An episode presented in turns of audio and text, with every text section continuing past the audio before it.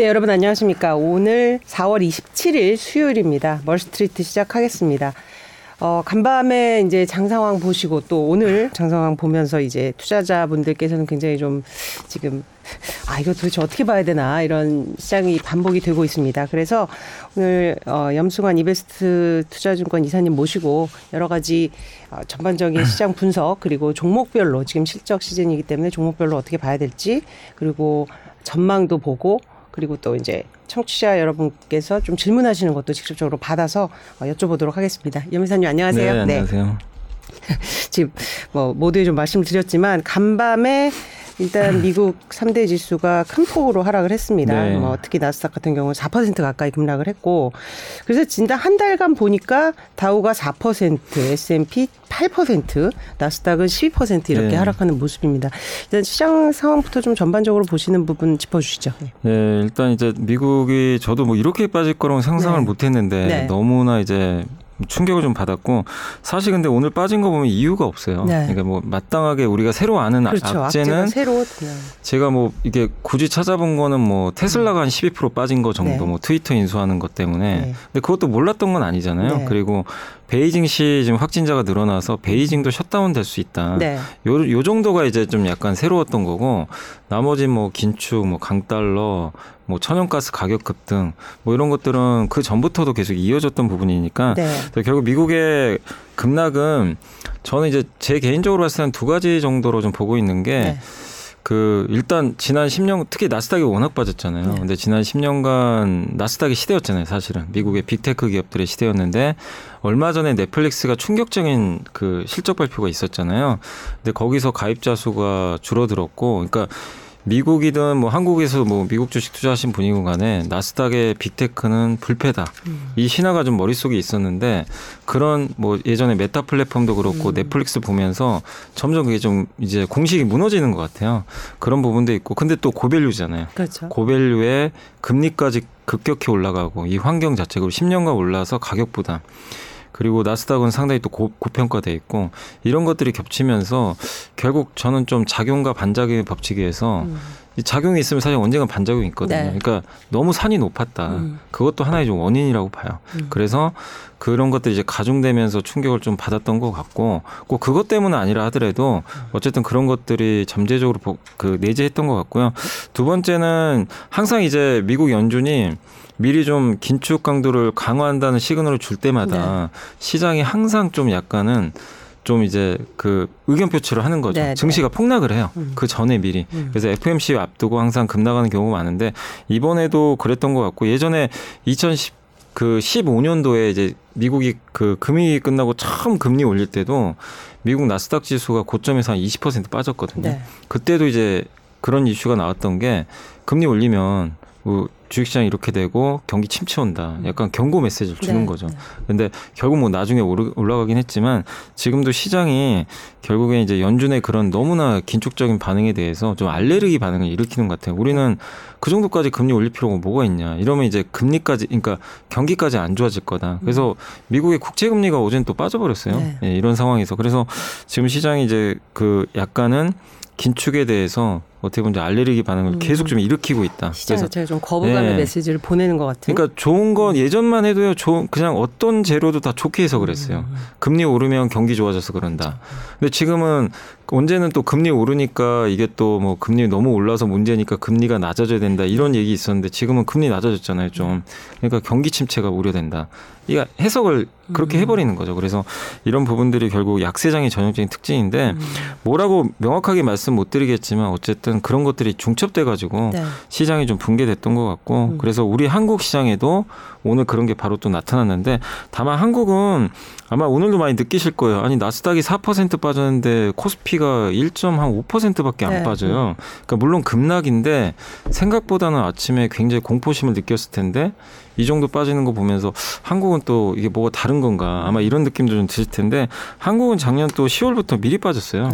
작년부터 이미 기간 조정을 좀 충분히 받았고 나스닥이 지금 고점 대비 20% 넘게 빠졌는데 한국은 작년 이미 8월부터 지금 빠져가지고 10개월째 조정이거든요. 네. 그래서 한국은 미리 좀 선조정 받았다는 게 지금 최근에 주가가 좀 더 안 빠지는 이유 중에 좀 하나인 것 같고 네. 또 한국 같은 경우는 또 이런 그 오늘도 하이닉스 실적 발표가 있 었지만 실적이 생각보다 되게 또 견조해요. 기업들의 실적 자체가. 그러니까 이런 그 기업들의 실적도 좋고 또 미리 선조정 받았고 밸류에이션도 PER이 지금 9배 정도밖에 안 될 정도로 굉장히 저밸류입니다. 그러다 보니까 한국 증시는 어쨌든 오르는 힘은 없지만 음. 방어하는 힘은 좀덜 굉장히 강해. 말씀이시죠. 그런 부분들이 한 두 달 전부터 계속 네. 좀 그런 모습은 나오는 것 같습니다. 기업 실적은 후반부에 다시 좀 더 디테일하게 예. 살펴보겠고요.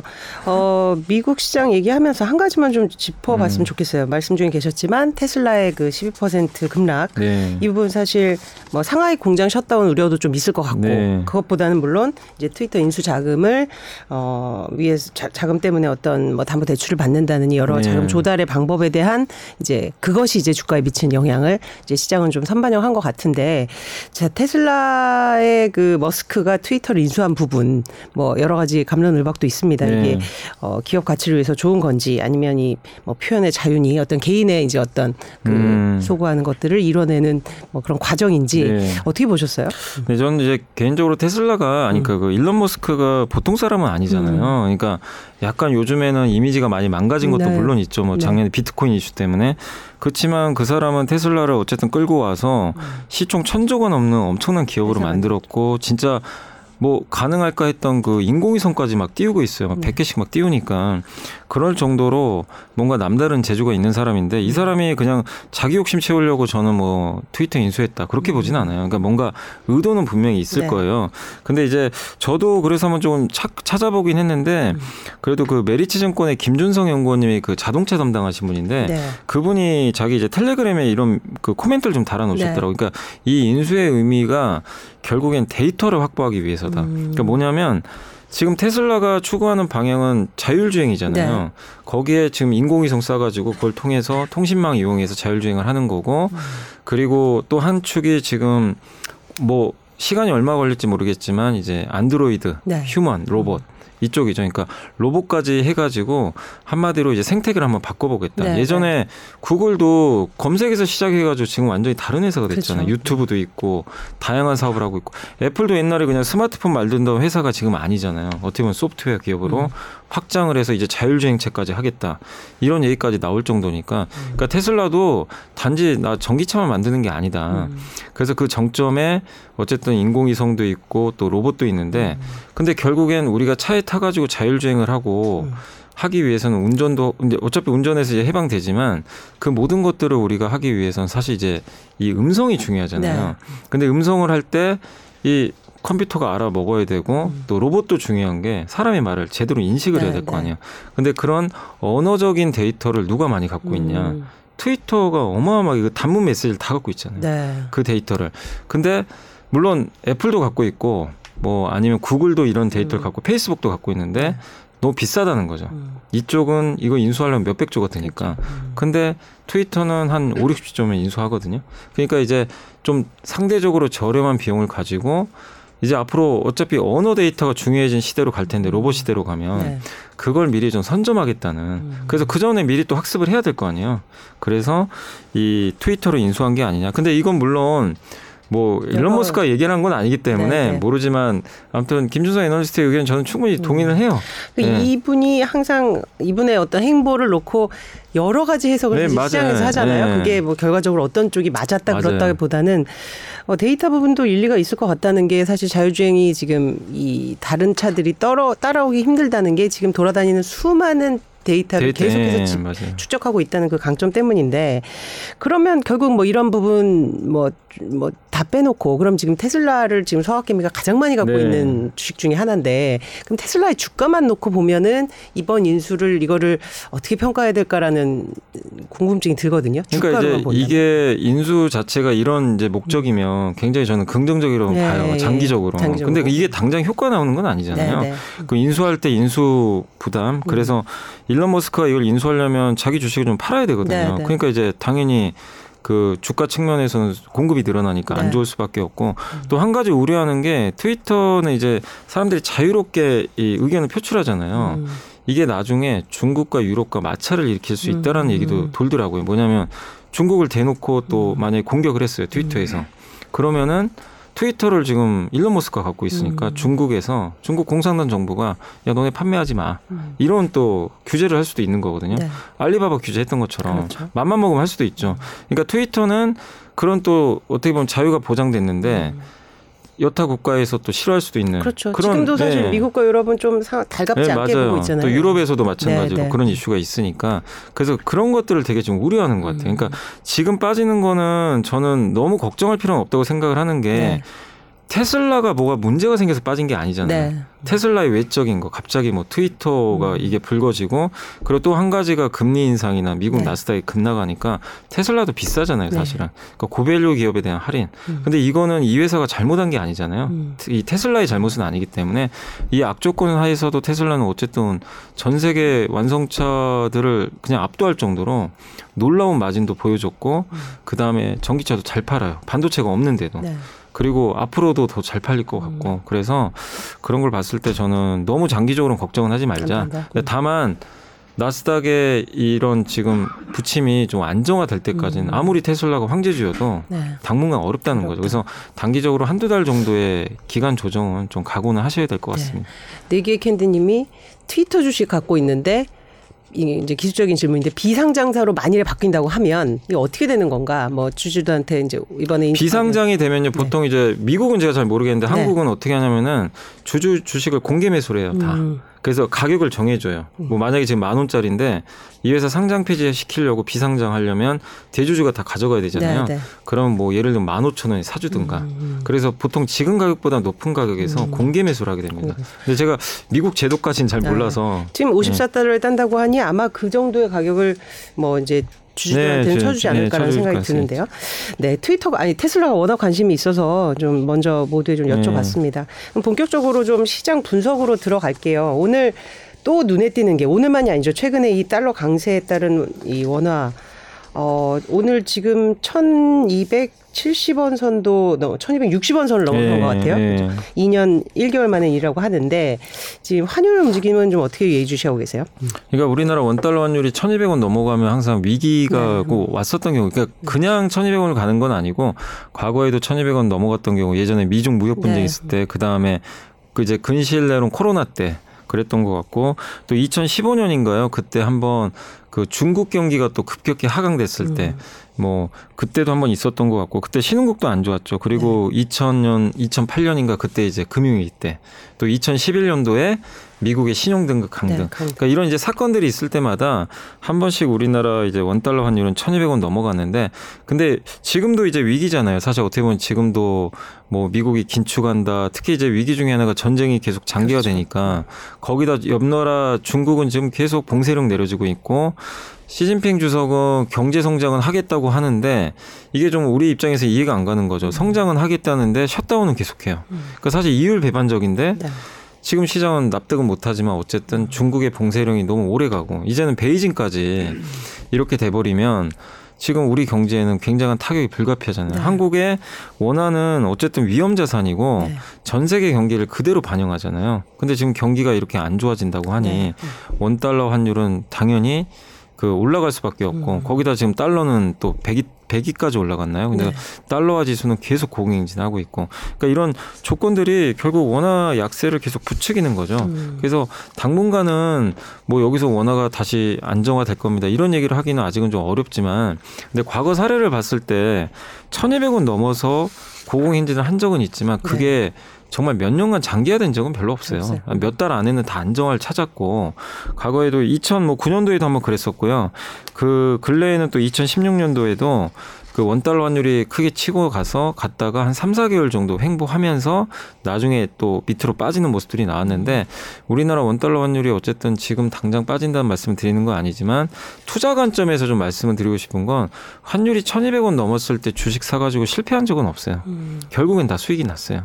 그러니까 그만큼 환율이 1,200원 넘어갔다는 건 위기고 주가 지수가 폭락했다는 얘기거든요. 네. 근데 결국엔 그 후에 뭔가 액션들이 나오면서 시장이 다 정상화됐던 음. 경우들이 많이 있습니다. 그래서 이번에는 더 힘든 건 연준이나 이런 데서 돈을 지원하기 어렵잖아요. 그렇죠. 물가가 너무 높으니까. 그래서 과거보다 좀 오래 갈 수는 있다 음. 하더라도 결국에 지금 위기 국면도 저는 좀 시간이 지나면 진정될 거라고 좀 보고 있고 그리고 우리나라가 이렇게 고환율에서 좀 빠르게 경제가 회복되는 이유 중에 하나가 우리 한국의 다른 나라랑은 좀 다른 점이 있잖아요. 수출. 네. 수출 국가잖아요. 그래서 옛날에 그리스가 위기 터졌을 때 네. 헤어나질 못한 네. 게 그리스는 어떻게 보면 내수 위주잖아요. 네. 내수고 당시에도 사실 뭐 그리스 관광도 힘들었고 근데 그런 상황이었는데 우리나라는 고환율이 되면 일단 어쨌든 기업들이 돈을 벌어요. 네. 이번에 그 현대차 기아 실적에서도요 많은 부분이 기여한 게 환율이었어요. 환율이 급등을 하니까 현대 기아의 실적이 굉장히 좀 점프를 한 거죠. 근데 지금 2분기는 환율이 더 높아요. 그렇죠. 그러면 우리나라 기업들은 어쨌든 간에 이거 환율 때문에 올라가는 거 평가 절하하신 분도 분명히 있지만 네. 어쨌든 우리나라 수출 비중이 높기 때문에 환율이 올라가는 것 자체는 기업들의 경쟁력을 높여주는 요소거든요. 그리고 나중에 환율이 안정화되잖아요. 그, 그 얘기는 뭐냐면 또 글로벌 경기가 회복된다는 네. 얘기예요. 그러면 그때 가서는 또 물량 증가가 나오기 때문에 음. 그래서 그런 면을 봤을 때 환율 때문에 좀 어쨌든 어려운 건 사실이지만 장기적으로 봤을 때 이런 고환율이 한국 경제에는 그렇게 뭐 큰 위기로 오진 않았다 이렇게 네. 좀 말씀드리고 싶습니다. 정성문. 아나운서. 오셨습니다. 무슨 일 있었나요? 네. 지금 우리 네. 트위터 얘기하고 네. 뉴스 진행하고 오셨고 네. 그 지금 시장 어떻게 정말 뭐 이제 간밤에 전 들었어요. 예, 예. 예. 환율이 그- 지금 오래 가지는 않을 거다. 근데 환율이 옛날만큼 수출에 이제 우리나라 수출에 직접적인 영향을 주는 정도가 좀 덜해졌다 이런 것도 사실 있고 실제로도 좀 네. 그렇고요 가격 요건이 그리고 말씀하셨 중에 있었지만 지금 그 달러 강세를 잡을 만한 요인이 사실 또 없고 당장은 네, 없어요. 당장은 예. 없고 그러면 상단은 어떻게 한 천, 1270뭐더 보세요 아니면 지금 이게 1260원이요. 60원이니까 음. 저번에 코로나 때가 1290원까지 갔었어요. 네, 네. 그러니까 다 온 거죠. 근데 그 정도 위기는 아니라고 저는 보는데 네. 지금 어쨌든 외국인들은 이게 털고 나가거든요. 음. 지금 워낙에 우리나라 또 무역 수지 지금 안 좋잖아요. 네. 그러니까 수출이 늘어나는 건 또 좋은데 이게 원자재 비용이 너무 올라가니까 음. 이런 부분에서 일단 그냥 팔고 보자는 심리가 강한 것 같아요. 그래서 우리나라 경제 펀더멘탈로 봤을 땐 2년 전에 1290원하고 지금 1260원의 펀더멘탈 비교하면 지금이 훨씬 더 단단한데 지금 시장은 그거보다는 앞으로 지금 다가올 불확실성 모르는 거죠. 그죠. 이러다 진짜 중국 경제 망가지면 어떡할 거냐. 그럼 코로나급으로 가는 갈 수도 있는 거잖아요. 중국이 망가지면 어떻게 돼요?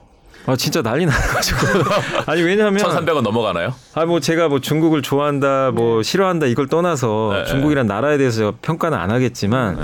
어쨌든 중국 우리나라 수출 비중의 25%가 중국이고 우리나라 무역 수지의 거의 다가 사실은 중국에서 나와요 흑자가 그죠. 근데 이 나라가 망가져 버리면 어떻게 되겠습니까 사실은 우리나라 경제는 당연히 피해를 볼 수밖에 없어요 그러니까 네. 지금 뭐 코로나 뭐 만명뭐 네. 이런다고 그러는데 이게 사실 네. 인구 사이즈 생각하면은 어마어마한 거거든요 10만 명, 뭐 100만 명 나올 수도 있는 나라잖아요. 워낙 네. 사이즈가 있으니까. 그래서 저도 네. 이제 좀 바라는 건 네. 좀 시진핑 주석이 좀 정책을 바꿔서 이거 솔직히 오미크론 못 먹잖아요. 누가 봐도 뚫리면. 근데 어쨌든 계속 고집 부리잖아요. 무조건 네. 우린 보- 제로다. 그렇죠 봉쇄로 예. 잡고 이제 자기. 정책 목표가 그거니까. 근데 이걸 막, 막으면 경제 성장률은 급격히 내려갈 수밖에 없어요. 사실은. 사실 지금 투자자들이 불안해하는 게 그런 부분이잖아요. 야, 시진핑 네. 물러설까?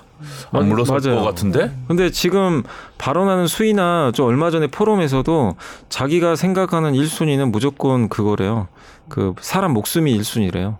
2순위가 경제. 경제다 그러면 이제 제로 코로나. 새삼스럽네요. 네, 제로 제로 코로나예요. 그러니까 이제 이걸 또 반영을 하는 거죠. 그러니까 달러는 더 강하고 음. 거기다가 지금 미국과 중국의 금리가 역전됐잖아요. 네. 그러면 중국에서 자금이 또 빠져나가겠죠. 위안화 약세. 음. 위안화랑 원화는 또 동행하거든요. 그러니까 이제 이런 것들이 조금이라도 해소되는 기미가 보여야 돼요, 사실은. 뭐 여기서 완전히 해소가 아니라 네. 방향이 바뀌어야 되는데 그게 지금 아직은 안 보이잖아요. 어제 이창용 네. 하는 총재는 아, 그렇다. 이제 달러 강세 굉장히 심각한데 다른 나라에 비해서는 우리 원화 약세, 그러니까 원화 절하 폭이 그렇게 심한 건 아니다. 뭐 이런 표현을 네. 썼는데 그것도 맞나요? 원화 절하폭이 그렇게 최근 들어서 게 엄청 높게 네. 하는 건 아니죠. 왜냐하면 요새 위안화도 막 갑자기 예. 절하폭이 심하잖아요. 네. 엔화도 어마어마하게 그렇죠. 지금 절하되고 있고. 근데 한국은 사실 엔화랑 위안화가 그 전부터 강했을 때도 계속 약하고 있었어요. 음. 그러니까 이게 지금 상대적인 폭은 최근에서는 그렇게 완만하지만 그 시계열을 좀 길게 보면은 그렇죠. 한 6개월 어, 넘 계속 우리나라 약했거든요. 그래서 네. 시계열로 봤을 때는 그렇게 좀 우리나라가 좀 안심할 수 있는 단계는 사실 아니죠. 환율만 봤을 때는. 그럼 사실은 뭐 시장에는 주식 시장에도 이 환율의 영향이 꽤 뭐 폭넓게 미치잖아요. 지금으로 네. 보면은 약세장을 뭐 부추길지언정 뭐 도움이 되지는 않을 것 같은데 수출주한테 좋을 수는 있지만. 근데 어쨌든 이제 과거에도 아까도 서두에 말씀드렸지만 환율 1,200원 이상이 장기간 이어진 적은 없어요. 어쨌든 다 내려왔어요. 결국엔 다 위기를 극복했다는 얘기니까. 저도 그 위기는 분명히 극복될 위기라고 저도 보고 있기 때문에 그리고 진짜 경기 침체가 올 거라고 생각하면 연준도 금리 못 올려요. 아마 중단할 겁니다. 올리다가. 쉽지- 예, 쉽지 왜냐면 경기. 망가지면 또 안 되거든요. 네, 네, 네. 그렇기 때문에 이건 중국도 마찬가지예요. 시진핑 주席지금 고집부리지만 네. 경기가 만약에 완전히 붕괴될 조짐이 보이면 시진핑도 풀 가능성이 높아요. 왜냐하면 경제 망가지면 자기 연임이 무슨 의미가 있어요. 네. 그렇기 때문에 결국 하반기에는 어느 정도 변화는 있을 텐데 지금은 앞이 전혀 안 보이니까 이런 것들을 반영해서 주식시장도 안 좋고 환율이 올라가면은 우리나라 수출 기업들한테 물론 좋습니다. 좋은데 문제는 수입 물가가 올라가게 되고 그 다음에 또 외국인들 입장에서는 어 당연히 환차손 입으니까 계속 수급적으로 안 좋을 수밖에 없는 그러니까 거죠. 외국인이 도어를 지금 나가고 있는데 들어오려면 결국 네. 환율이 이거 바꿔줘야 되는. 거잖아요. 그리고 또 4월은 특수성이 좀 있어요. 원래 환율이 약한 시즌이에요. 음. 외국인이 배당금 받아서 이제 나가니까. 공국에 송금하는 아, 시즌이에요. 시즌. 원래 약한데 이런 악재까지 겹치니까 음. 더안 좋았던 거죠. 그래서 5월에 저는 이제 FMC가 5월 4일이잖아요. 네. 그때가 좀 변곡점은 같아요. 한번 보통 이제 음. 보통 미리 매를 맞고 그 다음에 그 막상 이제 시험 치고 나서는 반등하는 경우들이 되게 많았어요. 과거에도. 우리 3월에도 그랬고 3월에도 그랬잖아요. 네. 그때 나스닥 급등했잖아요. 네. 진짜 금리 올렸는데도. 그러니까 이번에도 좀 미리 좀 매를 맞는 게 아닌가 저는 그렇게 보고 5월 10일 날로 중요한 게 미국의 소비자 물가. 음, 음. 이두 가지를 확인을 해야 돼요, 일단. 10일 날 소비자 물가가 아, 4월에는 좀 피크아웃 얘기가 나왔어요. 네. 근데 5월에도 5월은 어쨌든 4월 달에 또 중국 이슈도 있고 되게 많았잖아요. 근데 그런 이슈에도 불구하고 소비자 물가가 꺾이는 조짐이 조금이라도 보였다. 그러면 시장은 굉장히 안도를 하겠죠. 그래서 일단 5월 첫째 주 좀 지나고 주, 나야 네, 좀 네. 우리가 윤곽을 좀 잡을 수 있지 않을까. 네, 5월 이렇게 4일 연준 5월 10일 소비자 물가 네. 확인해 봐라 말씀하셨고 소비자 물가도 결국 근데 이제 원자재랑 뭐 이런 것들이 가격이 좀 진정돼야지 꺾일 수 있는 거잖아요. 네. 근데 이제 왜 그러냐면 미국 소비자 물가 지수에 제일 많은 걸 차지하는 게 임대료하고요, 주거비하고 음, 음. 그 중고차예요. 근데 왜 지난 4월에 발표된 게 다 피크아웃 얘기를 했냐면 중고차 가격이 꺾여 버렸어요. 아 그래요? 그게 급락을 했어요. 아 드디어. 그래서 어 이제 진짜 꺾이는 거 아니야? 음. 근데 그게 일회성인 진짜로 일시적인지 아니면 구조적인지 아직 모르잖아요. 한 달은 더 봐야 된다는 거죠. 그래서 5월 물가 지수가 좀 중요할 것 같습니다. 그럼 이제 조금 본론으로 들어가겠습니다. 이제 이사님께서 말씀해 주실 때, 아, 시장이 이렇게 불투명하고 정말 암울할 때는 이 실적에 좀 더 주목을 하라. 뭐 이게 개별, 그 동안은 이제 전체적으로 오르면 다 같이 조금 이렇게 올라주는 그런 게 네. 있었었는데 지금 이제 그런 걸 기대하기는 당분간 굉장히 어려우니 우리가 조금 개별 종목 또는 어떤 실적들을 좀 주목해 볼지에 대해서 좀 짚어보겠습니다. 어, 진짜 어렵다 어렵다 해도 오늘 지금 요새 주가가 굉장히 오르는 기업도 사실 네. 있는데 우리가 이런 데들을 잘 모르잖아요. 그죠? 제가 가진 기업은 아니거든요. 그렇죠. 제가 가진 기업도 아닙니다. 네. 여미사님은 아 주식 투자를 못 하시는군요. 아, 자동차를 안 갖고 계시는구나. 아, 자동차, 현대차 근데 뭐 조금 오늘도 현대차 뭐 만원 정도 오른 거 아니에요? 조금, 조금 아, 그러니까 그래도 이 네. 급락장이 오늘도 올라가죠. 그렇죠. 오늘 올랐죠. 음. 어제도 한 3% 올랐고. 그렇죠. 네. 일단 오르는 지금 이 급락장에서 오르는 기업들 어떤 기업으로 좀 주목해 볼 거 짚어 주신다면. 그러니까 지금 보면 시장은 되게 불안 하고 안 좋은데 네. 지금 3월부터 보면요. 우리나라 시장은 숲보다 나무장이었어요. 완전히 그 개별 기업 장세인데 음, 그죠. 일부 기업들은 막 신고가도 나요. 물론 이제 그 음식료 중에서 일부 사료나 이런 거는 약간 테마로 가는 아, 거고 그쵸. 그런 거 제외하고 실적 좋아서 가는 기업도 있어요. 가장 대표적인 회사가 어떤 회사냐면 최근에 사상 최고가 기록한 회사가 네. ISC라는 회사인데 ISC. 이 회사가 뭐냐면 그 소켓이라고 있어요. 그 반도체가 네. 다 만든 다음에 칩이 나오잖아요. 네. 그 칩을 이제 마지막에 또 한번 점검을 해야 돼. 이게 제대로 쓸 수 있는 칩인지. 네. 그 소켓이라고 꽂아요. 음. 이 고무로 된 데다가 꽂아가지고 마지막 네. 점검 한번 끝내요. 테스트하는 거예요. 네, 테스트. 음. 근데 이 회사가 또 역대급 실적을 낸 거예요. 그러니까 이게 반도체 요새 안 좋다 그러잖아요. 네, 네. 뭐 삼성전자 빠지는데 이 회사는 반도체 소켓 수요가 급증한다는 전망도 나오고 음. 또 지금 반도체가 사실은 요새 안 좋지만 반도체 수요가 느는 거에 대해서 부정하신 분은 없잖아요. 장기적으로. 왜냐하면 지금 이제 자동차에도 많이 들어갈 거고 모든 기계에 다 들어가거든요. 그렇죠. 근데 그런 것들을 하려면 테스트를 다 끝내야 돼요. 음. 그러니까 이 수요가 늘어나면서 ISC란 기업이 저도 이제 깜짝 놀랐거든요. 실적도 놀랐는데 네. 주가가 역대 최고가를 뚫어버린 거예요. 이런 장에. 그러니까 뭐냐면 이런 기업은 어디 있었어요? 꽤 업력이 오래됐어요. 이 아. 그래요? 예. 그러니까 이런 기업들이 그러니까 우리가 잘 모르는 그 중소형주 있죠. 네. 네, 네. 이런 기업들이 나름대로 그 자기 경쟁력이 있는 기업들은 음. 이미 신고가를 내고 또 해성 DS라고 이 회사는 차량용 반도체 관련 기업인데 네. 역시 사상 최고가 음. 실적이 너무 좋았어요. 그러니까 여기서 우리가 의미하는 건 뭐냐면 시장과 별개로 물론 오늘 같은 날은 빠질 수 있겠죠. 그렇지만 큰 흐름으로 보면은 지수가 아무리 흘러내려도 음. 실적 주는 그냥 자기 갈 길을 가요. 근데 이 기업들의 공통점이 뭐냐면 작년만 해도 실적 좋고 비싸도 갔어요. 근데 올해는 비싼 기업은 잘 안 가요. 아. 대표적으로 아까 말씀드린 해성 DS가 네. PER이 7배밖에 안 돼요. 아, 이렇게 실적이 좋은데 음. ISC도 옛날에 뭐 보통 막 15배, 20배 받았는데 네. 10배 초반밖에 안 되고 그러니까 음. 굉장히 저밸류 기업들이 실적이 좋은 것도 좀 특징적이고 네. 그리고 이번에 또 자동차도 마찬가지였고 오늘 올라간 기업 중에서 또 특징적인 게 삼성 엔지니어링 음. 그 건설사잖아요 해외 네. 지금 우리가 생각하기로는 건설주 실적 안 좋을 걸로 생각하죠 자재비 때문에 네. 아 이거 가스 관련인가요 혹시? 아니 이해 맞아요 가스 플랜트도 하고 어. 그 해외만 해요 네, 네, 네. 그러니까 중동에 수주받는 회사죠. 네. 근데 엄청난 실적을 냈어요. 이 음. 고유가 시대에 물론 수혜주인데 자재비 올라가는 거를 다 커버를 한 거예요. 가격 정가를 해버린 거죠. 그렇죠. 그러니까 주가가 안 좋은 상황에서도 올라가고 제가 어제 본 기업 중에 좀 깜짝 놀랐던 기업이 이거 추천드리는 게 아니고 아난티라고 아시죠? 아난티 대북, 대북 주죠. 경협주. 네, 골프. 네. 네, 골프하고 네. 저기 뭐 아난티 저기 부산에도. 있고 네. 예. 이 회사가 실적을 봤는데 지난 원래 좀 적자를 냈었어요. 네. 그동안 작년 4분기에 당기 순이익이 300억, 음. 영업이익이 300억 나왔고요. 어제 발표했거든요. 어제도 300억 찍었어요. 음. 영업이익 1분기? 1분기에. 그래서 그걸 4개 분기로 제가 곱해서 환산해 보니까 PER가 7배밖에 안 돼요. 만약에 이 정도 실적을 내면 아 이거 뭐냐면- 이거는 약간 그 여행 다니기 시작하면 이거 수혜주 아니에요? 네, 수혜주인데 시장이 원하는 건요.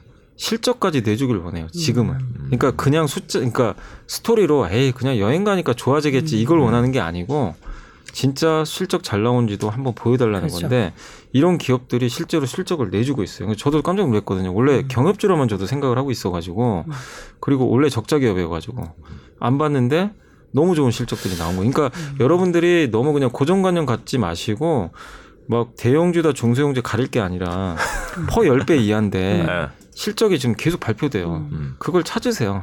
찾으셔가지고 그 기업 중에 내가 마음에 들면은 투자하면 약세장에서도 좀 수익 날 수 있다고 생각하거든요. 그래서 지금 이렇게 우리가 생존, 그러니까 아마 방송 보신 분들도 들어보시기 힘든 기업들 제가 몇 개 말씀드린 것 같은데 ISC는 진짜 처음 네. 들어봤어요. 예. 이런 기업들이 지금 시장에서 주목을 받고 있습니다. 그러니까 약세장에서 수익 내는 법은 사실 실적이 좋다는 건 당연히 이제 기본적인 음. 좋은 디폴트인데 거기서 가격적인 메리트가 있는 부분을 좀 살펴봐라. 퍼. 보시고 네. 접어주라 그러죠. 네. 그게 결합이 되면 굉장히 폭발력이 음, 있는 것 같아요. 지금 아 그러니까 미국 시장에서도 어제 이렇게 기술주 폭락했다 그러는데 MS는 실적 잘 나와서 시간에서 음. 올라가더라고요. 네. 그랬어요.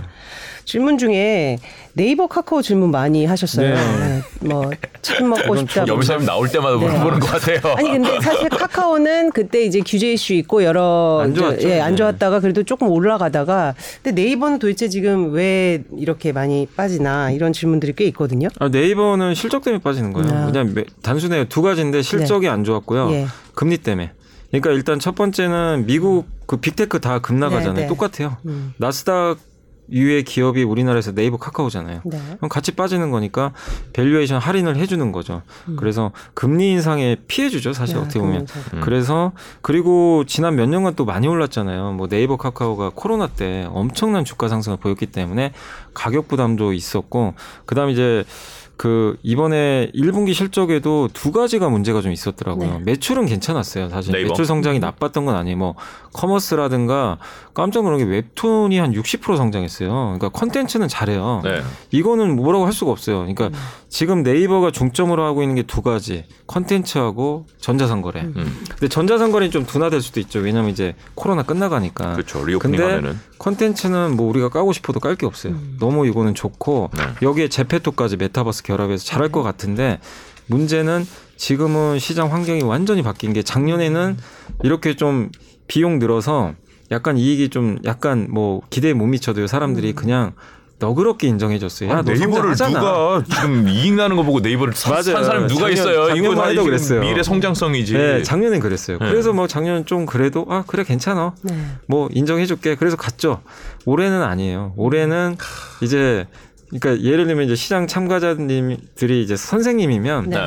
회초리 들고 때리는 거예요. 그냥 음. 야 너 이거밖에 못해? 야박하네. 왜 숫자 이거밖에 안 나와? 음. 그러니까 근데 다 알아요. 기, 대는 해 줬잖아. 네. 근데 왜? 근데 왜 숫자 내? 음. 근데 숫자를 내기가 어려운 게 작년에 카카오가 개발자들 이- 이렇게 데려오면서 네. 인건비를 아, 너무 질러버린. 거예요. 그럼 이게 상향 평준화가 돼요. 이번 1분기 실적에도 네이버에서 제일 이익이 까먹은 게 인건비 때문에 까먹었어요.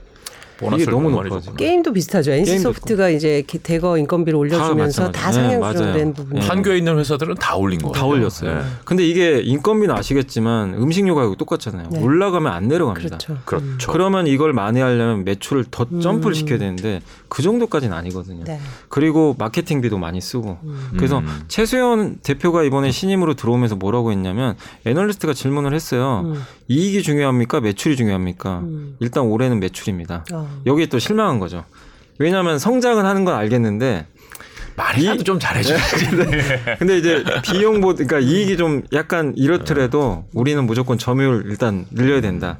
여기에 대해서도 이제 수익성 우려죠. 한마디로. 그래서 이런 부분들이 주가에 반영돼 가지고 지금 30만 원 깨졌는데 네. 저는 결국엔 근데 네이버에 대해서는 너무 걱정할 필요는 없는 게 하반기 되면은 분명히 저는 어느 시점에서는 분명히 하반기에는 금리는 좀 안정화 될 거라고 봐요. 지금 네. 상반기 너무 높지만 특히 우리 한국 같은 경우도 이창용 이제 신임 이제 그 하, 하는 총재가 분명히 물가부터 잡겠다고는 얘기는 했지만 그분이 그, 그 전에 청문회 했을 때 제가 이거 보니까 뭐라고 했냐면 잠재 성장률이 너무 낮다. 음. 이것도 신경 써야 된다. 그 뭐냐면 어느 정도 금리 올리면 시- 성장도 신경 쓰겠다는 그렇죠. 거야. 음. 그럼 미국보다는 덜 매파적일 수도 있어요. 음. 그래서 하반기에는 저는 하는 이 금리 인상 속도를 낮출 가능성이 높다고 보거든요. 네. 그럼 이건 우리나라 성장률한테 좀 약간의 숨통이 튀는 거예요. 음. 그리고 컨텐츠 매출 잘 나오니까 그래서 상반기 힘들어요. 여름까지는 네이버 올라간다고 저도 말씀 못 드립니다. 음. 다만 이제 가을 이후로는 좀 반등의 어떤 흐름은 나오지 않을까. 우리. 네이버에 기대하는 거는 그런 거 아니야? 이제 아 이제 신임 대표 왔고 그러니까 M&A 큰 거 한방. 어, 한방 해서 이 뉴스로 이게 뭐 자, 지금 당장 이익이 이렇게 뒤집어지거나 네. 이러지는 좀 어렵지만은 그런 거 아닌가라는 M&A 기대하는데. 근데 네. M&A라는 게 지금도 하고 있죠. 작은 기업들은 근데 굵직한 이- 기업들을 그러니까요. 인수하는 건 성과가 당장 안 트위터 나오니까. 같은 거를 한 번에 그냥 확 먹어줬으면 네.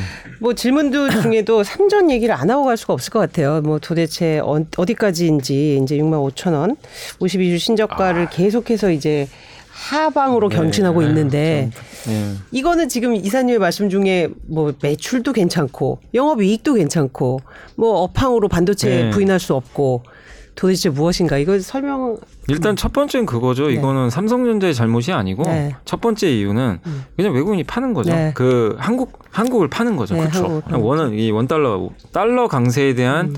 해지 차원에서 이걸 팔고 다른 안전자산으로 갈아타는데 삼성이 잘하고 못하고를 떠나서 삼성은 한국의 시총의 20%를 차지하니까 일단 덜어내는 거죠. 그러니까 패시브 펀드가 삼성전자 실적, 현대차 실적 보고 사고 팔지는 않거든요. 그냥 덜어내는 거죠. 음. 그래서 그게 하나 컸던 것 같고 실제 그 미국계 자금은 국내 주식을 사고 있대요. 네. 장기 펀드 같은 데서는 아 그래요? 1분기에 한 5천억 정도 들어왔어요. 한 2조 정도 1분기에. 미국계 자금이 2조를 샀어요. 1분기에 어디가 파는 거예요? 유럽 영국 계.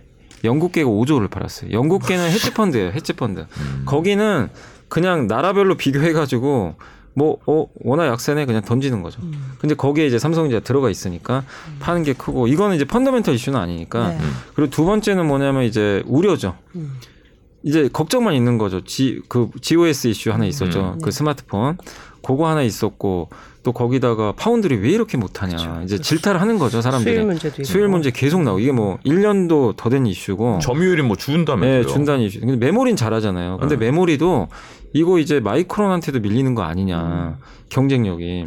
실제 이제 마이크론이 기술력으로 좀 앞서갔다는 얘기도 나오더라고요. 그러니까 이런 이슈들이 결국엔 시장 참가자들한테 오 삼성이 1등인 줄 알았는데 음. 독보적인데 이제는 경쟁자들한테도 점점 밀리는구나. 음. 그러면 이 기업을 우리가 왜 투자를 해야 되지? 이런 좀 불안감. 음. 지금 돈 버는 게 중요한 게 아니고 앞으로 어떻게 할 거냐. 근데 삼성전자는 또 아무런 액션도 지금 없는 상황이니까 네. 주주들은 지금 돈 버는 게 중요하다고 네. 다른 기업들에는 그렇게 그러니까 갖다 대더니 이제 이런 네. 이런 이제 뉘앙스가 계속 나오는 거죠. 네. 그러니까 저도 막 그런 게 답답해요. 음. 지금 올해는 돈 버는 게 중요한데 어. 참가자들은 또 삼성한테 가혹해요. 네. 음. 이렇게 돈 잘 버는데 야 앞으로 어떻게 할 거야? 또 네. 이런 이런 논리니까 그래서 지금 매도가 쏟아지는데 다만 이제 저는 삼성전자에 대해서 여전히 좀 그래도 희망을 좀 갖고 있다. 뭐 낙관적으로 보는 이유 중에 하나가 네. 이런 1분기 위기 상황이었잖아요. 근데 사상 최대 매출을 어쨌든 냈어요. 영업이익도 잘 냈고 비용 컨트롤도 잘하고 있고 그리고 앞으로 반도체 수요는 늘어납니다. 음. 이건 뭐 부인할 수 없는 사실이니까 네. 그래서 그런 면에서 메모리 최강자라는 지위가 어디 가진 않거든요. 그리고 이것도 좀 여러분들이 삼성전자 투자를 지금 하고 계신 분들은 너무 욕만 하실 게 아니라 한번 요것도 생각하시면 좋을 것 같아요. 제가 삼성전자를 대변하는 게 아니라 삼성전자가 왜 이렇게 파운드리 수율하고 디램에서 또 경쟁업체에 밀리냐면 EUV 때문에 그래요. 음. 음. EUV 투자로 지금 가요 그냥 삼성전자는. 노광 장비. 예. 이거를 마이크론은 안 해요. 음. 근데 삼성은 EUV로 가요. 그러니까 D램도 EUV 하겠다는 거예요. 음. 근데 그게 지금 나 하겠습니다 한다고 이게 양산되는 게 아니잖아요. 기계가 일단 와야죠. 어, 기계도 있어야 지 너무 어려워요. 음. 하기가. 음. 근데 예전에 삼성증권에 하는 반도체 연구원이 그 얘기를 하시더라고요. 도시바가 옛날에 그 낸드 1등인 거 아시죠? 네. 삼성보다 앞섰어요. 그렇죠. 지금 밀렸죠, 완전히. 지금은 이제 2등도 밀렸죠. SK에도 밀려요. 왜냐?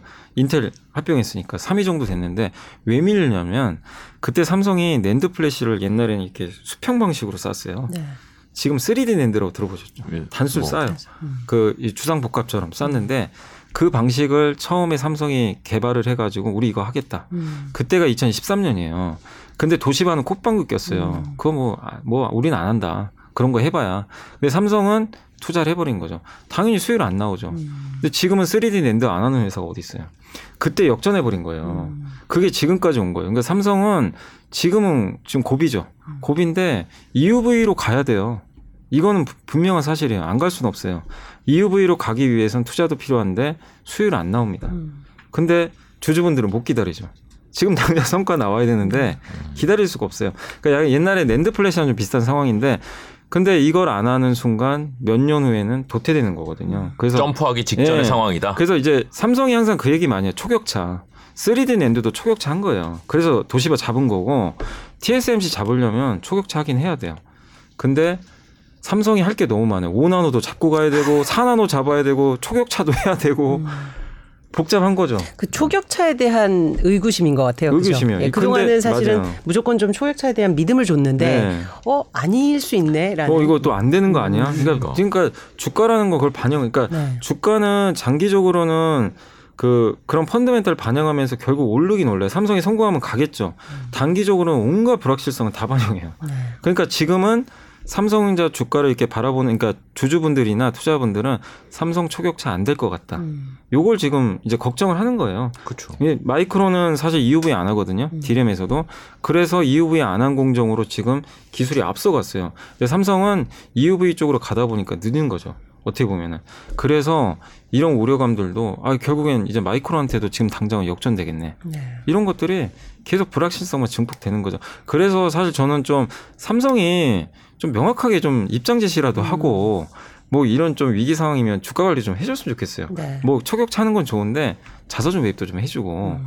현금 110조 있는데 M&A도 지금 못 하잖아요.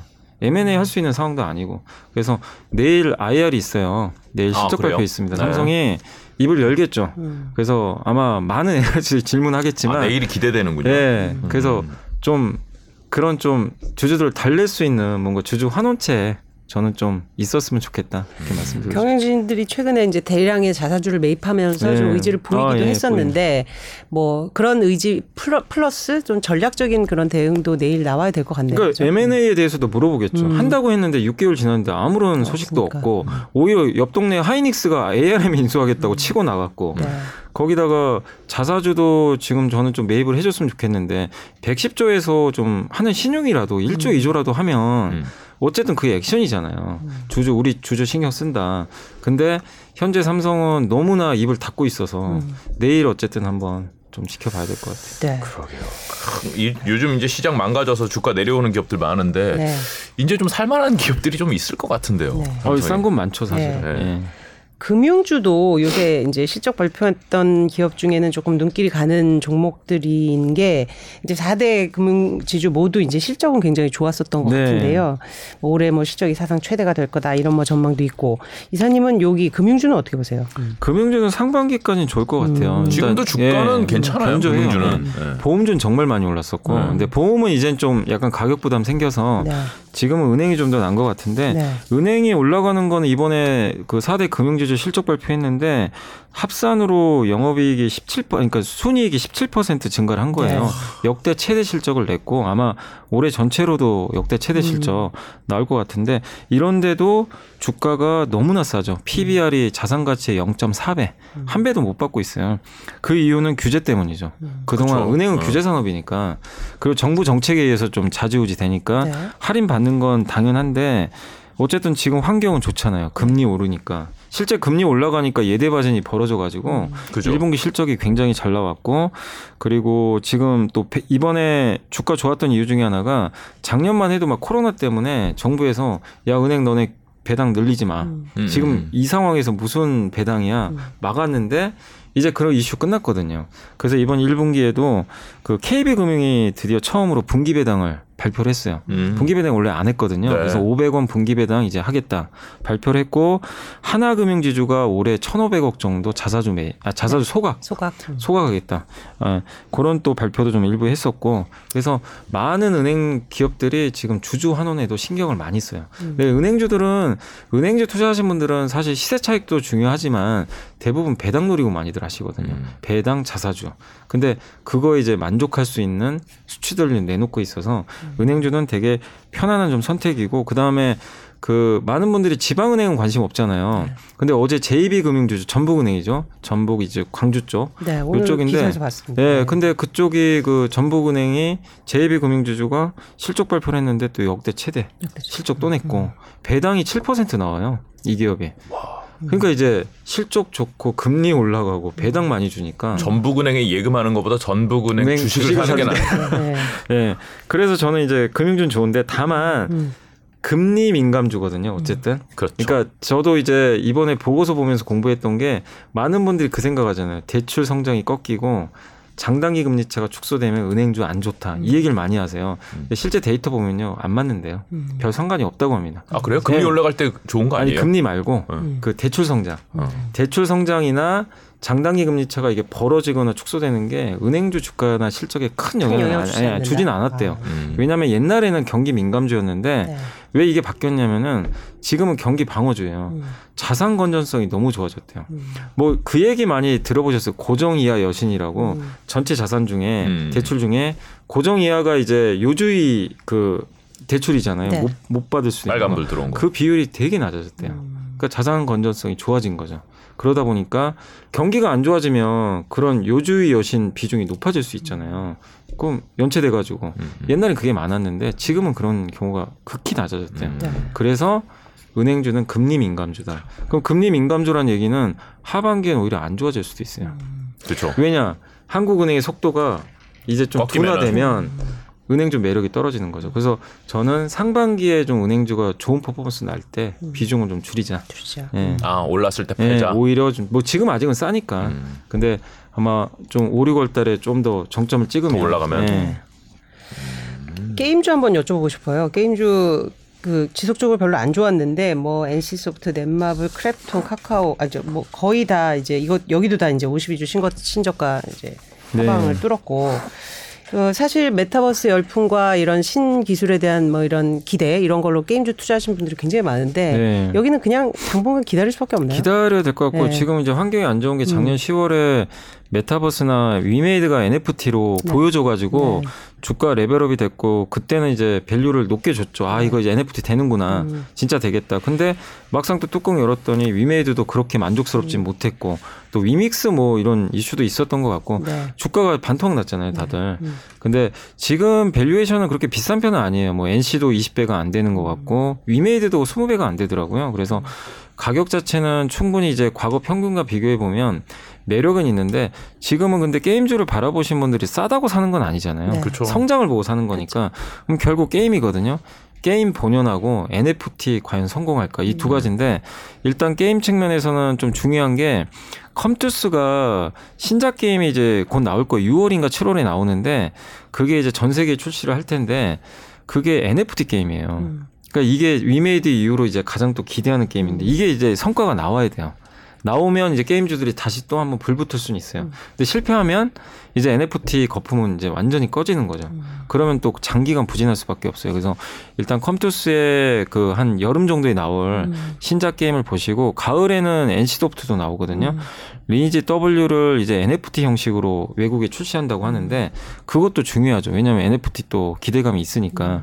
그래서 그 두 가지 게임이 하반기에 어떻게 되느냐가 좀 관건인 것 같아요. 게임 그래서 계속 네. NFT군요. 예, 거의 다 NFT랑 연결이 돼 있어요. 음. 그리고 근데 저는 장기적으로 게임주에 대해서 나쁘게 안 보는 게 게임주가 이런 위기가 없었던 건 아니에요. 신작 게임 나왔다 또 실패하고 이런 위기 겪으면서 그쵸. 했는데 한국은 어쨌든 게임은 잘 만들어요. 그리고 우리나라 게임들에 제가 좀 희망을 거는 건 우리나라가 제일 약점이 어디냐면은 그 콘솔 게임이 약해요. 그쵸. 플레이스테이션 같은 거 잘 안 하잖아요, 네. 게임을. 근데 NC도 그렇고 펄어비스의 붉은 사막도 나오는데 그게 다 콘솔 게임입니다. 그러니까 이제 음. 이쪽 시장도 진출을 하기 시작해요. 근데 이게 만약에 하나가 히트를 해주면 valuation이 또 올라가겠죠 나중에는. 음. 그래서 기대할 요인도 있으니까 지금 간다가 아니라 네이버처럼 여름까지는 좀 힘들 것 같아요. 힘들겠지만 가을 이후에 성장주가 한번 움직인다면 그때 게임 흥행에 따라서는 주가 좀 퍼포먼스 나올 수 있으니까 지금은 좀 기다려 보자. 지금은 이제 안 좋은 건 다 알고 있잖아요. 네. 그래서 좀 기다리는 구간 같습니다. 지금. 좋을 거다가 아니라 기다리자. 지금 뭐 방법이 없어요. 당장 확인이 안 되니까. 게임주가 사실 코로나 수혜주로 이제 속했잖아요. 네. 사실은 뭐 비대면이 활성화되면서. 근데 이제 지금 거리두기 해제를 비롯해서 뭐 이제 여행이나 reopening 쪽으로 아, 가면 네. 그런 면에서도 게임은 상당 기간 조금 불리할 수도 있겠네요. 불리할 수는 네. 있지만 근데 과거에도 사실 네. 이게 reopening은 별 상관이 음. 없었어요. 게임은 게임 과금하시는 분들은 네. reopening과 아무 상관이 그렇- 없어요. 게임 한- 매출의 대부분은 heavy user분들이 heavy 다 user. 결정하기 때문에 그렇죠. 그분들이 뭐 reopening 한다고 돈을 더 덜 음. 쓰고 이러진 않고 게임 재미 있냐 없냐 요걸 가지고 하는 거기 때문에 좀 영향은 좀 음. 제한적이다 네. 보고 있습니다. reopening주 중에서 이제 항공, 엔터, 화장품 뭐 reopening 너무 오래 reopening을 해가지고 지금 예, 예. 다 열려 다 열렸는데 네. 주식만 안 열리고 있어. 네. 실제로 엔터는 시- 이제 손에 잡히는 실적으로 이제 들어오는 것 같고요. 네네. 뭐 어, 그쪽 좀 정리를 해주시죠. 그러니까 여기도 마찬가지로 네. 이제 성적표 확인의 시간이 온 네, 거예요. 성적. 숫자 보여줘. 아까 안한 뭐 작년 작년 네. 초에도 reopening 네. 했던 것 같은데요. 근데 아까 아난티는 성적표가 잘 나왔잖아요. 네. 이제 이런 기업들은 선택을 받을 거고 네. 이제 숫자 안 보여주는 기업들은 이제 회초리를 들겠지만 네. 어쨌든 지금 항공, 엔터, 화장품이 지금 요즘에 안 좋잖아요. 네. 안 좋은 이유는 첫 번째가 먼저 올랐어요, 사실. 뭐 이건 그쵸. 다 아실 거예요. 1월 제가 저점이 어딘지 찾아봤는데 음.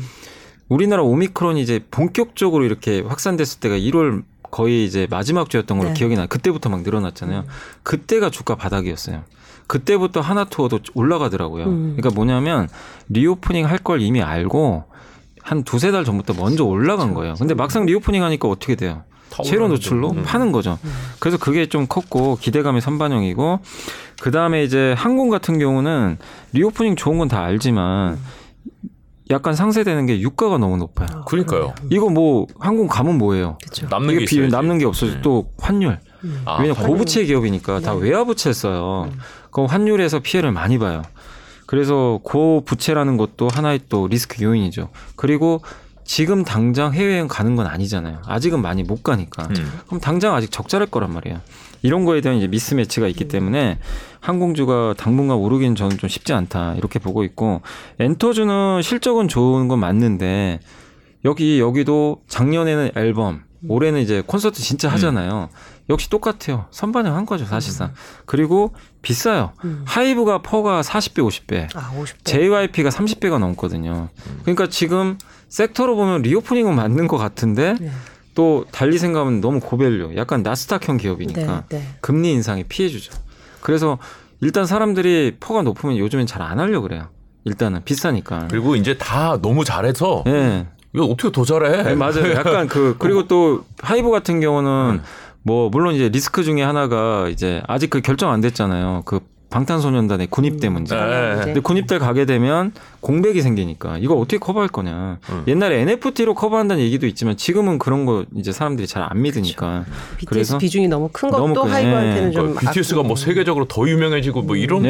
게 별로 없을 것 그러니까 같으니까. 여기서 더 K-pop이 뭔가 더 음, 보여야 되는데 음, 음. 신인 그룹이 성공하는 건 또 시간이 필요하니까. 네, 네. 그렇죠. 그런데 주가 좀 비싸다는 단점. 음. 그 화장품은 바닥은 맞아요. 너무 많이 빠졌죠. 근데 못 가는 건 중국이 언제 풀릴 거예요? 그러니까 저는 화장품? 보면서 정말 그 이제 마스크 벗으면 화장품 봄 온다, 봄 온다 그런 기사를 몇 번이나 이제 봤는데 이제 또 중국 얘기가 또 나오고. 이게 운이 없어요. 네. 지금 화장품주들이 운이 없는 게 이제 reopening 시작하려고 하니까 중국은 shutdown하고 있어요. 음.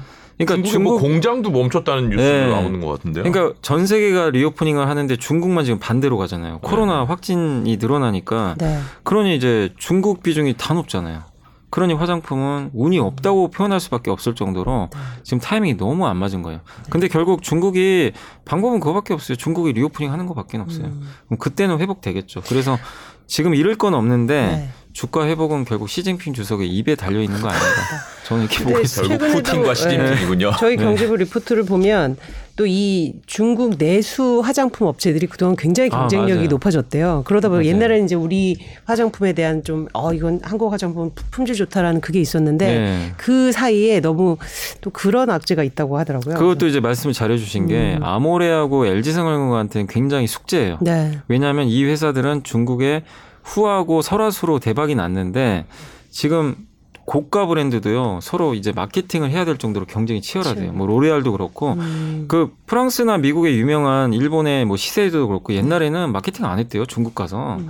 왕홍 왕홍이라 그러죠 이제 네. 유명한 인플루언서도 음. 근데 지금은 인플루언서 데려다가 마케팅을 한대요 다 비용이에요 그 정도로 경쟁이 치열하고 중국의 중저가 회사 중에 유명한 회사 중에 하나 뭐 상하이 자아라든가 음. 이런 기업들이 너무 잘 만든대요 요즘에는 근데 사실은 그 중저가 브랜드를 그렇게 잘 만든 거는 사실 코스메스 때문이에요 그렇죠. 콜마 콜- 코스맥스. 코스메스 다 만들어줘요. 다. 그러니까 OEM은 좋아요, 오히려. 아, 이런 그래요? 환경이. 어. 세계 1, 2등을 다투잖아요, 두 개가. 그러니까 이런 환경 변화는 좋은데 브랜드 회사들이 음. 더 많은 브랜드를 그러니까 아모레나 설화수가 그 설화 그러니까 설화수하고 후 말고 음. 다른 럭셔리 브랜드를 또 성공을 시켜줘야 돼요. 그렇죠. 그게 지금 없어요. 그래서 지금 여의도 증권가 애널리스트 분도 걱정하는 게 네. 제2의 설화수 그게 나와야 된다. 그러니까 진짜 설화수가 몇. 년이에요. 정말 네. 그거 하나의 브랜드가 굉장히 충성도가 네, 높다면 높은데 괜찮은데 없죠 지금 네, 그 딱히 떠오르는 없죠. 게. 네. 그래서 중국 사람들도 언제까지 이것만 쓸 거냐. 음. 음. 그래서 이게 좀 숙제라고 좀 보고 있는 것 같아요. 네. 음식료주는 어떤가요? 이제 뭐 완전히 거리두기도 풀려서 이제 그러게요. 술 마시거나 뭐 이런 부분도 굉장히 좀 더 매출은 늘어날 것 같은데. 아니 그 거리두기도 그래서 똑같아요. 아까 네. 똑같이 올랐어요. 음, 미리. 미리. 요즘엔 좀 빠지는데 그래도 주류 업체들은 실적은 나오니까 견조한데 제가 근데 요새 좀 주목했던 거는 아 주류 업체가 우리 보면은 다 하이트 진로랑 네.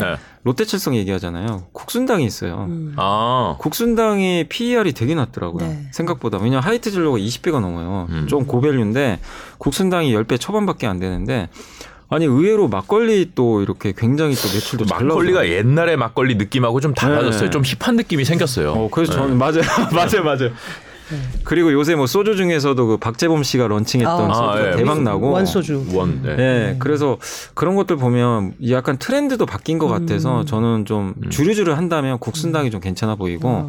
그리고 음식료 회사들이 요새 좀 어차피 이제 가격 인상할 것 같다. 그래서 네. 올랐잖아요. 최근에 뭐 제일제당, 대상 많이도 올랐는데 근데 저는 좀 그 걱정은 들어요. 지금 원자재 비용이 오르니까 당연히 올릴 명분은 생겼어요. 안 올리면 마진이 주니까. 근데 지금 이 분위기에서 올릴 수 있을까? 지금 물가 때문에 지금 난리가 났는데 만약에 정권 가격 좋은데 또 이거 올린다? 그러니까 저는 지금 당장은 못 올릴 것 같아요. 올려도 어. 좀 여름 지나고 가을이나 겨울 돼서 좀 눈치 보고 올리지 않을까. 근데 지금 주가는 올릴 거라고 가정하고 지금 올라가거든요. 지금 왜냐면은 여기서 가격 못 올리잖아요. 원가 부담 때문에 실적은 안 좋아질 수도 있어요. 그렇죠. 나중에. 그러면 2, 3분기가 실적이 다운될 거예요. 1분기는 괜찮대요. 아직 올라가기 전에 그게 반영이 되니까. 그래서 가격 인상에 대한 확실한 확신이 있어야 돼요. 음. 그러지 않으면 주가 다시 빠질 수 있으니까 음식료를 저는 지금 쫓아가지 말자. 음. 다만 음식료 중에서 좀 관심 있게 보실 거는 한 두 가지 정도는 괜찮은 것 같아요. 뭐냐면 그래도 라이신 그 돼지 사육할 CJ. 때 쓰는 그 사료 첨가제 있죠. 네. 그거는 굉장히 공급이 부족한가 봐요. 이쪽에 좀 특화된 기업들이 제일제당하고 대상. 이쪽은 그래도 그쪽 비중이 있으니까 음. 그건 좀 괜찮아 보이고 그 다음에 라면. 음. 라면은 왜 괜찮냐면 왜 라면이요? 라면이 저성장이잖아요. 네. 우리 한국 사람들은 그냥 먹는 거 먹잖아요. 네. 근데 지금 전 세계가 이 라면 열풍인가 봐요. 어. 제가 그래요? 그래서 진짜 저도 그랬나 그래서 데이터를 찾아봤어요. 네. 네. 라면 수출이 1분기에 16%나 증가를 했고요. 특히 음. 삼양식품 있죠. 네. 삼양식품 수출이 40%가 늘었어요. 음. 무슨 일이 일어났대요? 불닭볶음면이 지금 난리가 나고 아, 불... 아, 진짜요? 음. 그 매운맛이 뭐 아니 음. 보통 서양 사람들이 매운맛 싫어하는데 음. 모르겠어요. 근데 중국은 줄었는데 네. 네. 지금 유럽, 미국, 그 특히 동남아 쪽으로 네. 매출이 지금 급격하게 늘고 있다. 아 근데 라면이 지금 뭐 팜유 수출 안 한다고 인도네시아 뭐 얘기. 네, 뭐그 얘기도 이 있는데. 재료 수급이라든지 이 원가 부담이 근데 너무 이제 빨리 올라가서 그런 이유로 올려버릴 수도 있죠. 가격 그 음. 단가도 올릴 수도 그렇죠. 있고. 다- 정당화 그리고 할수 있으니까. 보통 음식료를 우리가 볼 때 음식료는 수요가 늘는 산업은 아니에요. 수요는 정해져 있어요. 그쵸. 뭐 먹는 거 똑같으니까 공급에 따라 가격이 결정되는데 네. 라면은 국내는 똑같아요. 근데 유일하게 수출 쪽은 지금 갑자기 수요가 늘어요. 음. 그건 뭐냐면 수요가 늘면 가격 결정권이 생겨요. 그렇죠. 그렇기 때문에 저는 음식료에서 지금 성장 나오는 섹터가 음. 라면 수출밖에는 잘 안 보여요. 지금. 그렇죠. 수출을 네, 해야죠. 그래서 라면 쪽이 좀 괜찮지 않나. 저는 좀 가격 말씀하셔서 차 업종 한번 짚어보고 갈 거, 갈, 가고 싶은데 네. 차들이 지금 원자재 이제 가격 인상 또는 반도체 수급 불안 이런 것들을 이제 속속 차 가격으로 이제 전가를 하면서 사실 이 어려운 상황에서도 현대차 같은 경우 이제 굉장히 실적이 좋게 네. 나, 왔잖아요 차 쪽은 좀 그 어떤 걸로 좀 구분을 해야 된다. 뭐. 그러니까 차는 그냥 자기 실력으로 증명한 것 같아요. 음. 거봐라 나 잘하지 않냐. 음. 이 느낌에 뭐냐면 계속 걱정만 했어요. 음. 너안 좋아질 거야. 거의 러시아 터지고 이제 너는 끝났어. 그래서 다 던져버렸잖아요. 네. 그래서 네. 현대차가 16만 원대까지 급락을 하고 음. 그리고 반도체 공급 정상화 안 되고 커버라 양치기 소년 아니냐. 아무도 신뢰도 안 했죠. 음. 근데 그래서 기대도 안 했는데 이번에 뚜껑을 딱 열어봤더니 성적표가 너무 좋은 거예요. 이 그러니까 아니 이그 학- 좋은 성적표 받아들고 만 원, 이만 원 오르는 게 아니죠. 엄청 올랐어요. 그래요? 기아만 해도 지금 저점에서 기아. 가 굉장히 많이 올랐어요. 그러니까 이게 정성문 아나운서 이제 의견은 저도 이, 음. 이해는 해요. 이 정도 올라간 거 20만 원 만약에- 넘어야 네, 되는 거 맞아요, 아니에요? 맞아요. 이 정도 실적이면 맞는데 저는 왜 이렇게 그래도 좀 긍정적으로 말씀드리냐면 네. 시장이 너무 안 좋잖아요. 이 시장이 그러니까 강세장이었으면 훨씬 많이 올랐을 거예요. 네. 근데 이 시장에서 역으로 지금 역주행하고 있어요 주가가. 그래서 주주분들 장기 투자하면 아직 답답하시지만 그래도 올라가는 것만 해도 좀 안심하시면 좋을 것 같고 그리고 올라가는 내용이 단지 뭐 옛날처럼 애플카로 가는 게 아니잖아요. 아 그렇죠. 실적으로 나 나의 존재 가치를 증명하면서 간다는 거는 이게 오래 가요. 되게 오래 갈 수가 있어요. 그래서 저는 장투. 자동차는 추세가 좀 바뀌었다. 바뀌었다. 드디어 하락은 끝난 것 같고. 러시아 우려가 있어도 그래도 뭐 네. 괜찮을 수 그리고 있다 이런 가격을 거죠. 올렸는데 음. 자동차 가격도 한번 올리면 잘 안 빠져요. 음. 이제 그렇죠. 올렸어요. 카플레이션 시대라고 하잖아요. 네. 올렸고 나중에 공급이 정상화돼요. 만약에 네. 반도체가 그러면 물량은 늘고 지금 그렇죠. 대기 수요가 가격을- 어마어마해요. 지금 뭐 제네시스 GV80은 지금 신청하면 1년 2개월 걸린다고 맞습니다. 하니까 1년 못 2개월이요. 봤는데요. 거의 뭐 제일 인기 있는 모델이 GV60 그 전기차 음. 네. 한 1년 반 정도 걸린다고 합니다. 맞습니다. 그러니까 전기차하고 하이브리드 카는 거의 1년 넘는 것이 이제 기본 예. 대기 기간이더라고요. 그러니까 지금 말씀하신 대로 가격을 이미 올려놨기 때문에 원자재 수급이 원활히 된다고 해서 가격을 낮추진 않을 테니 낮추진 않아요. 이것은 다 이제 회사의 이제 순익으로 잡힐 거고. 그리고 이제 무엇보다 긍정적인 게 투자 관점에서 네. PER가 기아가 다섯 배밖에 안 돼요. 그렇죠. 아 여기서 잃을 게 뭐가 있겠어요, 사실은. 현대차도 5.5배 정도. 그래서 아니 10배는 줘야죠. 아무리 그래도. 저 우리 10배는 줍시다 네. 인간적으로. 그러면 지금도 올라갈 룸 많이. 나왔으니까 저는 자동차는 자동차. 괜찮다. 맞습니다. 지금 어 저기 이사님이 11시 10분 정도에 가셔야 되는데 저희가 지금 이걸 더 잡아서 아, 그리고 10분 넘었네요. 시간이 아, 너무? 빨리 갔어요. 아, 네. 그렇죠. 마지막으로. 지금 1분기 이제 실적 발표가 뭐 이제 5월 중순까지 계속 이어질 텐데 그러면 뭐 이제 실적이 좋으면은 당연히 이제 발표와 함께 주가도 이제 더 선발 네. 이제 상승하게 되는데 조금 지금 발표를 앞둔 기업들 중에 지금 좀 유의미하게 보시는 좀 추천할 기업 그래서 어제 한번 이게 보고서 한번 좀 한, 이게 네. 훑어 봤는데 네. 아직 발표는 안 했는데 그래도 좀 괜찮게 나올 만한 기업 몇 개만 말씀드리면 네. 첫 번째가 동아소시 홀딩스라고 동아지역 아시죠? 네. 음. 바카스가 잘 판매되나 봐요. 그리고 사람들 밖에 나가니까 음. 그 박카스 판매 가격을 작년에 편의점용을 올렸나 봐요. 그래서 그 매출이 좀 늘면서 동아지역 효과로 네. 음. 좀 괜찮을 것 같고 그 다음에 이제 원자재 중에서 옛날에 현대상사라고 아시죠? 네. 이름이 바뀌었어요. 현대코퍼레이션이라고. 현대 코퍼레이션. 근데 포스코 인터나 그 다음에 LX 인터가 상사주인데 네. 얼마 전에 발표했는데 실적들이 다 좋았어요. 다 좋죠. 상사 당연히 다 좋겠죠. 좋죠. 예. 현대코퍼도 좋을 것 같고 그 다음에 LF라고 그 의류 회사 네. 그, 로, 그 LG 패션 있잖아요. 예, 예. 그 회사가 이제 이 실적 발표를 아마 앞두고 있는데 이 회사도 아마 괜찮을 것 같아요. 일 1분기 실적은 왜냐하면 의류사들 지금 리오프닝 되면서 실제 실적도 좋아지고 있고 이 회사가 또 자산 신탁도 갖고 있어요. 코람코 음. 그 음. 부동산 신탁 있죠. 요새 신탁 쪽 좋잖아요. 예, 예. 그래서 괜찮고 그 다음에 아까 제가 ISC도 한번 말씀드렸지만 네. 그쪽 비슷한 류의 부품 회사입니다. 반도체 소부장 중에 월덱스라고 음. 반도체 소모품 만드는 회사예요. 장비에 들어가는데 음. 반도체를 이렇게 식각이라고 깎아요. 이렇게 그 오염 물질들을 다 이렇게 좀 제거를 해줘야 되는데 그때 장비가 들어가잖아요. 음. 그때 소모성 부품들이 많이 들어가요. 그거 만드는 회사가 월덱스. 월드. 마지막으로 이건 성장주이긴 하지만 그래도 요 회사는 좀 관심은 가져보세요. 원티드 랩이라고 인공지능으로 채용해주는 회사. 중간에서 이렇게 그 면접자, 그러니까 채용 이 구직자하고 그다음에 회사를 연결을 해줘가지고 음. 사람이 하는 게 아니라 음. 이게 구인 구직 등록을 하면 알아서 매칭을 시켜줘요. 어, 그 그럼 회사는. 여기서 필요한 정보 저기서 네. 이 사람의 자질을 매칭을 해서 네. 근데 요즘 잡코리아 같은 그런 거예요? 달라요. 네. 자코리아는 이제 광고를 실어서 여기다 홈페이지에다 게재를 해주는 거고 예. 이 회사는 광고라는 게 아니라 음. 만약에 삼성전자가 이러이러한 모델의 사람을 원해요. 원한다. 그러면 넣어줘요 이거를 데이터를. 그러면 구직자들도 있잖아요. 구직자 중에 지인이 추천을 해요. 아 이러이러한 사람이 있으니까 이 사람의 이력을 올려줘요 여기다. 아, 그- 내가 하는 게 아니라. 예. 이 지인이 해줘요. 음. 근데 그래서 중간에서 매칭을 해서 맞으면 만약에 그래서 면접 봐서 합격을 해요. 네. 그러면 합격하면 이 원티드 랩은 그 삼성전자로부터 수수료를. 수수료를. 받아요. 일정한 수수료. 광고비를 받는 게 아니라 매칭이 됐을 때, 성공했을 때만.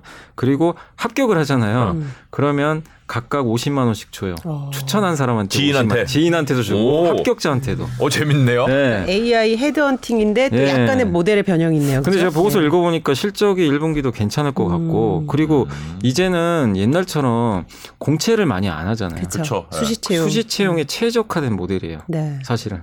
어, 내가 그래서. 옮길 생각이 별로 없어도 내 친구들을 다 어, 할 등록해도 수도 된다는 있네. 거잖아요. 네. 원티드. 새로운데요? 네, 새로운 모델들이 계속 나오고 기- 있기 때문에 뭐 지금 말씀하신 것처럼 이 너무 대형주에만 뭐 몰입하지 말고 없어요. 좀 이렇게 진짜. 많이 네, 살펴보는 네. 일이 필요할 것 같습니다. 네, 오늘 시장 상황이 굉장히 뭐 우울한데도 여러 가지 그 원, 저 염이사님께서 좀, 아, 이런 부분은 기다려야 된다. 또 솔직한 부분, 또 아니다. 이런 부분은 좀 희망이 있다. 뭐, 굉장히 도움이 됐던 시간 같습니다. 오실 때마다 희망을 주시는 거예요. 네, 네. 아, 시장만 좀 갔으면 네, 좋겠네요. 그러게요. 진짜. 네. 어쨌든 5월 첫째 주를 좀 예의주시하면서 네, 시장을. 봐야 될 것 같습니다. 오늘 네. 고맙습니다. 고맙습니다.